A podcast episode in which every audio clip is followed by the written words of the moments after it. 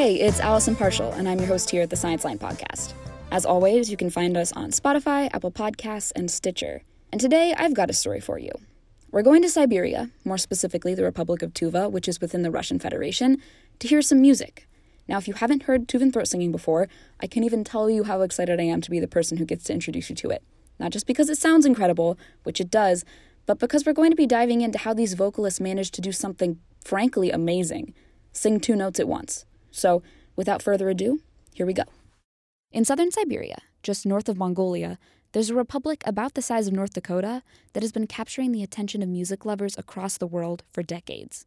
So you, go through these massive alpine mountains and you make this turn, and there's a big sign that says Republic of Tuva.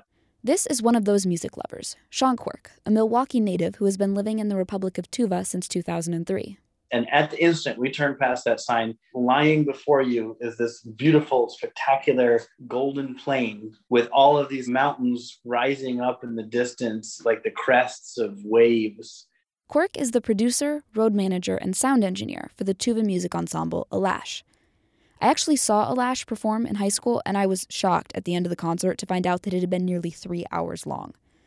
I didn't feel any of that time because the music just sucks you in.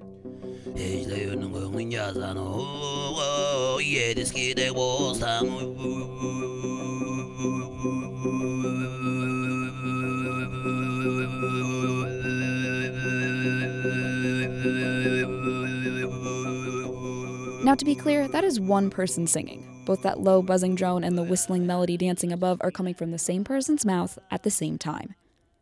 Tuva musicians, like Alash's three band members, are masters of a vocal technique called khoomei, sometimes referred to as throat singing. Quirk got hooked on khoomei in college with a CD his friend brought him by a Tuvan folklore ensemble called Huun-Huur-Tu, which he refers to as Alash's musical forefathers. I, I wouldn't let anybody put another CD in the player for like the first month. Just like, put that Tuvan stuff on, man. That's what I want to hear. Tuvan singers take advantage of the fundamental principles of sound to create two notes at once. It's often called overtone singing, and in theory, anyone can do it. Trying to do it, I was like pretty painful on the ears. So looking back on it, I, you know, I have no ill will towards the roommates who kicked me out or the girlfriend who dumped me. I get it. You know, I, I lost my job because of it because I was always trying to do it in the break room at the music store I worked at. That one CD changed his life in plenty of good ways, too. He went to Tuva on a Fulbright scholarship and now lives there with his wife and five trilingual children. And his khoomei is a lot better these days, though he still leaves that to the professionals. To understand how these Tuvan master vocalists and Sean sing two notes at once, let's look at what happens when you or I sing a regular old note. At the end of the day, you have a sound that is made out of a collection of frequencies at different strengths. It's a perceptual illusion, the fact that all of them sound as one to start with. This is Pantelis Vassilakis, who teaches sound perception at Loyola Marymount University. He explains that all sounds in nature are made up of many frequencies, or pitches, combined together. It's what gives sounds their color, their character. Actually, I cannot think a single sound created in nature that would contain only one frequency inside. Now, we can create sounds of just one frequency with computers. Here's what that sounds like.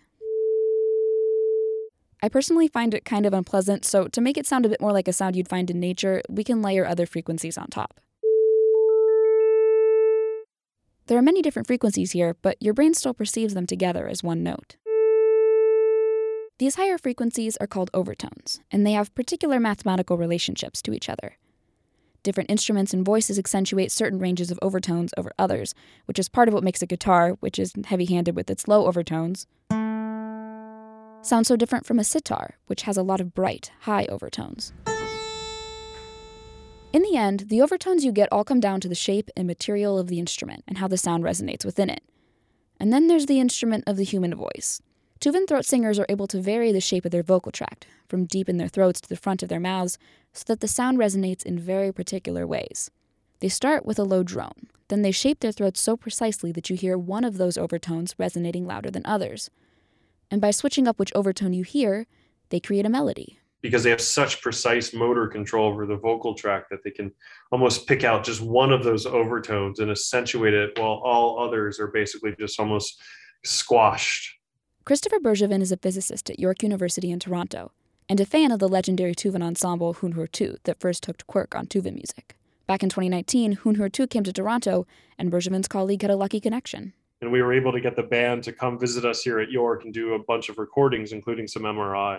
The researchers wanted to use magnetic resonance imaging, or MRI, to see how the singer's vocal tracks changed as they sculpted their overtone melodies.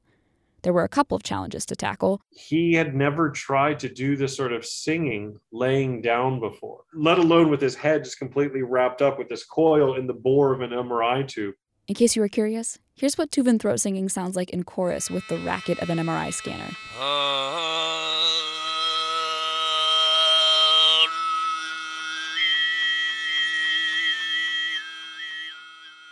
What we were able to come up with is a relatively simple classical sort of model for how the vocal tract works. But you know ultimately what they're doing is more complicated than just what we model. As cool as this model is tuvan khoomei singers don't need and have never needed a mathematical model to teach and master their art.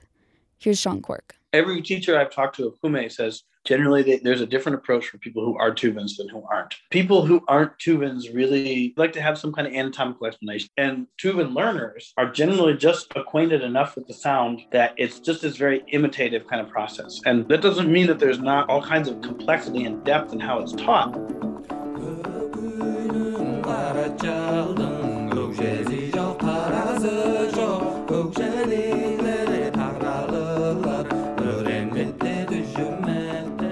And despite not being Tuvan, that music seems to have stuck with Quirk and with me for a reason.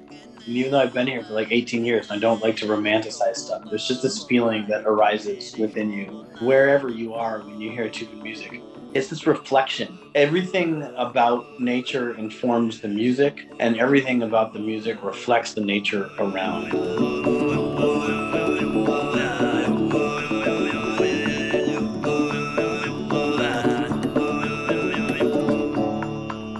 For Science Line, I'm Allison Parshall.